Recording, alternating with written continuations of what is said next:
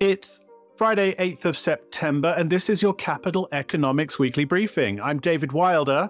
Coming up, UK versus Germany in the economy stakes. Who's ahead, who's behind, and does it even matter? But first, I'm joined again by Neil Shearing, our group chief economist, who's been scrambling with the team this past week to get our big report on AI ready for prime time. Hi there, Neil. Hi, David. Uh, we'll get onto our spotlight report in a bit. I think we need to start, though, with the energy market, don't we? We've got oil prices at their highest level in nearly a year. European gas prices surging on industrial action, and we're heading towards winter. We've already raised some of our EM inflation forecast. Do we need to be revisiting our DM inflation assumptions amid all of this as well? Yes, the very last thing that central bankers want to see right now is an increase in global energy prices. But that's what's happened over the past week, as you say. A couple of things going on. One is an extension of the OPEC plus production cuts on the oil side. But then, as you say, industrial action in Australia pushing up global natural gas prices too. Now, what does that mean for inflation is the key question. It's clearly only one week's move, but there has been a drift up in oil prices in particular over the past couple of months. And if you want a rough rule of thumb, it's that about a $10 rise in the price of oil adds about something like 0.2 percentage points to headline inflation. So if you think the crude oil prices have increased by about $20 a barrel since the lows reached in the summer, that adds something like 0.4 percentage points to, to headline inflation. So a meaningful jump in, in energy prices that, if sustained, will, will make it more difficult to bring down headline rates of inflation in in advanced economies. Of course, what central banks really care about is core inflation, and we'll get more news on that from the US in the coming week. But I suspect that core inflation is going to continue to drift down across advanced economies over the over the next six months or so. Let's stay on that US inflation release. As you say, it's going to be the big market focus for the coming week. US August CPI on Wednesday. What's our expectation there? Anything in that report you think is going to worry the Fed? Well, the headline rate is going to jump, I think. We know that because of what's happened to gasoline prices, petrol prices in the US. So we've got a rise in CPI of about 0.6% month on month, which will push up the year on year rate from about 3.2% to 3.7% year on year. So that will be of concern to, to policymakers. But set against that, as I say, what really matters is the core inflation rates. And on that front, I suspect policymakers will get more good news. We've penciled in another 0.2% month on month increase in core CPI, which will bring the core year on year rate down from 4.7% year on year to, to 4.3%. So, worrying news on the headline rates, but it's the core that matters. And I think on that front, we get better news. Let's move away from inflation, shall we, and turn to the bigger picture. Curious to see in the last week that Jensen Huang, the, the CEO of NVIDIA, has been in India, in Delhi, meeting with Narendra Modi. Obviously, NVIDIA is the market's poster child for all things AI at the moment. That's the subject of our Spotlight report coming on September 26th. Talk about what Huang's visit suggests about India and, and AI. It's interesting, isn't it? India is clearly becoming a destination for the type of tech FDI that used to go into to China. So we've seen, haven't we, Apple shift production of, of some of its products from China to India. And now we have these links with NVIDIA too. I think one of the key messages that's come out of our spotlight work, though, is that there are several factors that will determine the economic outcomes from the AI revolution across different economies. One is the ability to innovate the technology, but just as important is the ability to diffuse that technology through economies and to adapt to the challenges that it presents. And I think on those fronts, India may struggle. Also, it has a large business outsourcing sector that is potentially under threat from AI. So, good news on the tech FDI front for India, but I think there, there are other challenges coming from AI, in particular, the challenge to its outsourcing sector. And for that reason, we've produced what we've called our AI Economic Impact Index, which ranks countries according to their ability to reap benefits from, from AI. And on that measure, India ranks relatively low because of this threat to, to the outsourcing sector. So, India will still be one of the fastest growing emerging economies over the next couple of decades. But whereas AI will be a big boost, I think, to economies like the US, actually, it might be more of a headwind than a boost to economies like India over the next decade or so. Let's stay on technology and geoeconomics because this all relates to news about Huawei's Mate 60 Pro in a way, doesn't it? This is Huawei's new flagship phone. It was launched fairly quietly in recent weeks, but there was a big gasp from the crowd nonetheless, because its chip does appear to be the product of a workaround of US export controls on semiconductor technology. What's all the fuss about here, and what does it mean in terms of US China competition? Yeah, so this is all about the use of advanced chips. Now, it used to be the case that there were two companies in the world that produced the most advanced chips uh, TSMC, the, the Taiwanese firm, and, and Samsung. Now, SMIC, a Chinese firm, now appears to also be able to produce these chips, and they've gone into the latest Huawei phone. Now, as you say, that is interesting because of export controls on the technology, and it appears to be the case that China's managed to either circumvent those or replicate the technology itself. Now, actually, when our China team dug into this, what they found was that these chips made by SMIC actually uh, they were produced by what's called a DUV machine, kind of old technology. The most advanced machines that are now being used by TSMC and Samsung, so-called EUV machines, much lower cost of production and a much greater potential in terms of what they can do.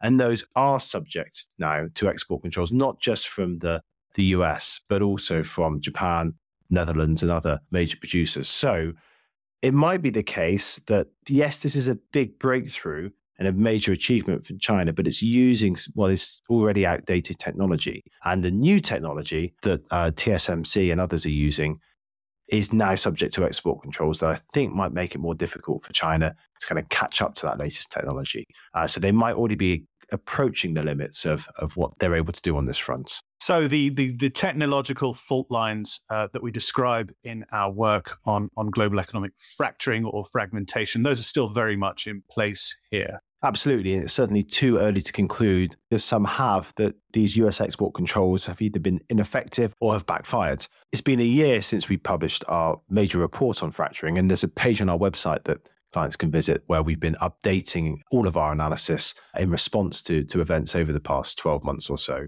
I think what's really interesting, as you say, though, is that there's now this new fault line in the fracturing to do with AI and the development of advanced technology around that. Uh, so, what we're seeing, I think one of the big themes of the last year has been that fracturing it's not only entered the mainstream as an idea, but the fault lines of fracturing have also expanded. It's not just about trade anymore. It's also much more about technology. We've had move, various moves on, on financial fronts and capital flows fronts too. So the breadth and scope of fracturing is expanding. That was Neil Shearing on what the latest smartphone on the market says about a fragmenting global economy.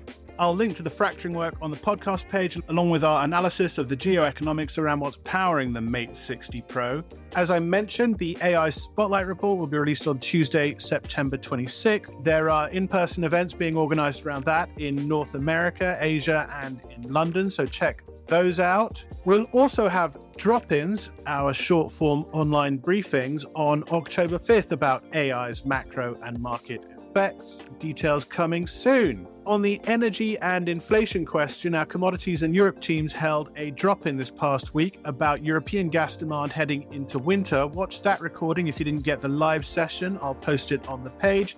We have another drop in uh, this coming Wednesday, all about Egypt and what's happening with its deal with the IMF. Uh, this is a big EM flashpoint. You'll want to tune in. Again, registration on site. Now, the big UK macro news of recent days has been the sharp upward revision of the economy's size by the official stats office. Turns out the UK economy was 0.6% above its pre pandemic level at the end of 2021 versus the 1.2% below the level that was previously thought. Ruth Gregory, our Deputy Chief UK economist, explained what all of this meant in a recent analysis. But one of the key takeaways is that the UK is no longer the worst performing G7 economy coming out of the pandemic pandemic. That honour now goes to Germany. But how does any of this fundamentally change the outlook for these two economies? To find out, I spoke earlier in the week to Andrew Kenningham, who's our Chief Europe economist, and to Chief UK economist Paul Dales. And I started by asking Paul what the upgrade says in terms of our thinking about the state of the UK economy. Not as bad as we thought. I mean, the ONS essentially revised the level of GDP in real terms at the end of 2021, up by a whopping 1.7%. which is equivalent to the ONS sticking its hands down the back of the sofa and coming up with 10 billion pounds. So it's really big. But when it comes to what it means for the future, I think it all depends on how much of the revision is due to an increase in our understanding of the amount of supply capacity and demand. And given that we know that inflation has been really strong and wage growth has been really strong, our take is that actually most of the up revision is due to demand being stronger than we thought. So that doesn't really mean that we can telescope this into the future and conclude that the UK economy is going to grow at a faster rate in every future year. I think it really just means that there was this period where demand was in excess of supply by even more than we thought. Uh, but the problems that you've written extensively about in the UK economy, I mean, this revision doesn't remove those problems, does it? I mean, talk about what lies ahead in terms of uh, the UK near and, and longer term growth outlook? No, I think that's exactly right. The UK essentially has a problem where its supply capacity is too low and has been lowered since the pandemic.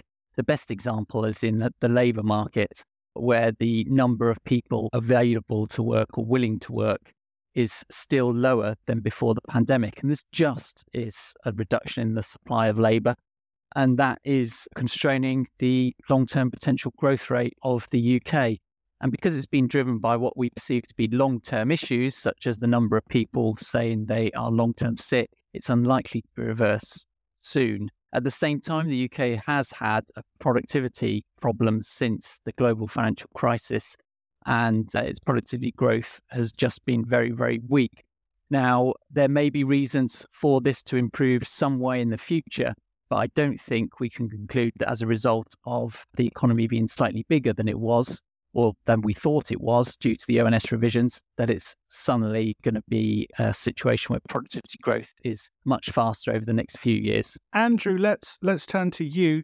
Germany now at the at the back of the G7 pack, and I suppose that matters in as much as it, it's headline fodder in a country already wringing its hands over this idea that things have gone so very wrong for its economy. I noticed Dr. Nagel from the Bundesbank has been denying that Germany is again the sick man of Europe. Does he protest too much? I mean, to what extent are we seeing a cyclical downturn versus something that, that, that runs much deeper? Well, I guess as far as Mr. Nagel's concerned, you know, he would say that, wouldn't he? I mean, he is the head of the central bank, so he's not exactly going to come out and admit how bad the situation is. I think the reality is it's a mix of cyclical and structural problems cycle is a funny word at the moment because we're coming out of this pandemic and it's all sorts of things are moving around. But clearly, some of the problems are to do with the impact of higher energy prices and uh, higher interest rates. And those are not going to last too long. And then Germany doesn't have much of a tourism industry, although I am going on holiday there myself in a few weeks' time. And therefore, is not benefiting as much as other countries from the rebound that we've seen in that sector. So there are some cyclical things at work. But I think what's really creating a lot of hand wringing in Germany among politicians and business people alike is the sense that the business model is out of date and that they are going to struggle in what you'd call a structural sense. They've been over reliant on cheap energy from Russia. They've been over reliant on China as an export market, and their their industrial sector, particularly the auto sector, is an analog one in a digital world, and they're not necessarily going to compete well in the world of EVs. So there are definitely some structural issues at play. And yes, they're now at the bottom of the league table, having overtaken the UK, which I was able to say was the one reason why you couldn't say that Germany was the single sick man of Europe. But that's no longer true due to the revisions Paul's been talking about. Well, we'll have to check the data to see what your holiday spending impact is on, on the economic turnaround. What kind of recovery are we looking at then, given these structural issues that you talk about, but also, I suppose, the better word would be temporary factors that you've described there? So we're in the process of updating our forecasts. We'll be publishing new ones in about two or three weeks' time. I mean, currently we have contraction in Q3 and Q4, the economy actually flatlined in Q2. So there were two successive quarters of contraction, then flat, then we're expecting two more contractions, and then a recovery next year. But the recovery, we think, will be very slow. So the question then about the structural issue is whether the trend growth rate is now going to be even lower than it was before the pandemic. And I think that is looking very possible. We've had this big and surprisingly positive upgrade from the ONS. Could we expect a similar upgrade to German GDP numbers? Well, never say never. There have been many revisions to the German data already. They they revise them every quarter, and then once a year they revise them over a longer period. And actually, in Q2 this year, there were substantial upward revisions to the 2021 data. So there could be more revisions to come. There are a bunch of rules about exactly when and how they can announce big revisions due to methodological changes and things at European level. And, I, and because of those, I think it's unlikely that they'll make a really big change until 2024 because those sorts of things are supposed to happen on a five year cycle. But, you know, there could well be a change. And to be honest, the scale of these revisions does make rather a mockery of a lot of the commentary that many people, including ourselves, are guilty of, you know, looking at the details of these numbers. The average absolute revision to German GDP on a quarterly basis has been 0.5% over the period since 2019. So the, the, the revisions are normally are pretty large. It's just they don't always normally go in the same direction in the way they did with the UK this time, I think. So Andrew described a fairly shallow recovery. Paul, is that a similar story for the UK? In the next couple of years, I think the UK is going to be in a very similar situation to Germany, uh, for example, um, because of the drag from higher interest rates. We think there'll be a, a recession, a relatively mild one we do think there is some scope for the economy to rebound from that, perhaps a bit faster than Germany. If you put Brexit aside, then I don't think it's got quite the same handbrakes on it over the next couple of years. Further ahead, actually, is probably really interesting because we are coming around to the conclusion that the UK's long experience of really poor productivity growth may not be sustained in the 2030s and that's something we're going to be discussing in more detail and explaining in our, our Spotlight series, which is due to be released soon. But the message really is that when it comes to the long term outlook of the UK economy, we're a bit more optimistic than most forecasters, actually. And we'd probably say that the outlook for the UK is, is a bit better than the outlook for Germany yeah, that, that report that you mentioned does have a lot to say about the productivity growth outlooks. And it, there are very, very striking conclusions that it makes about UK versus German productivity growth looking looking much further out. Um, Andrew, if I could, I, I we're going to have to wrap up, but I can't let you go without asking about the ECB. That's this coming Thursday. Give us your take on what we think we're going to hear from Madame Lagarde and company. Well, at the last ECB meeting, Christine Lagarde quoted an Oasis album and said there was definitely, maybe, going to be another rate hike in September.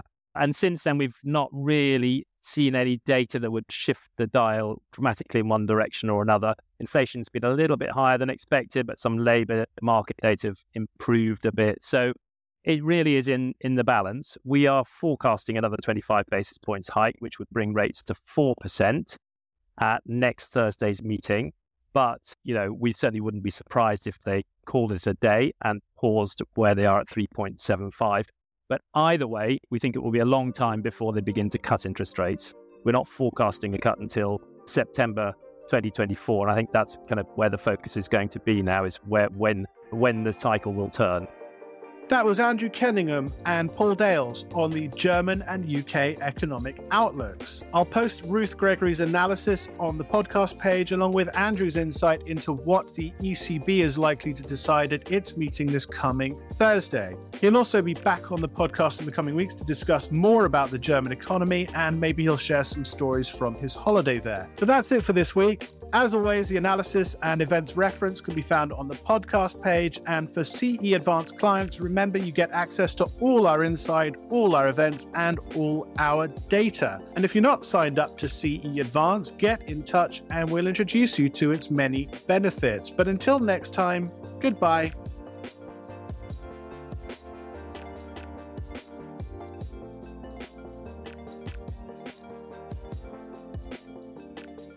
Whilst this podcast is provided with all reasonable skill and care, it comprises the subjective views of our economists. Furthermore, these views are not opinions, nor do they constitute investment or financial advice, or are they guarantees or reassurances to the expected results of any investment products or outcome. You should seek your own specific advice in relation to questions you may have. We will have no liability to you in relation to this podcast whatsoever.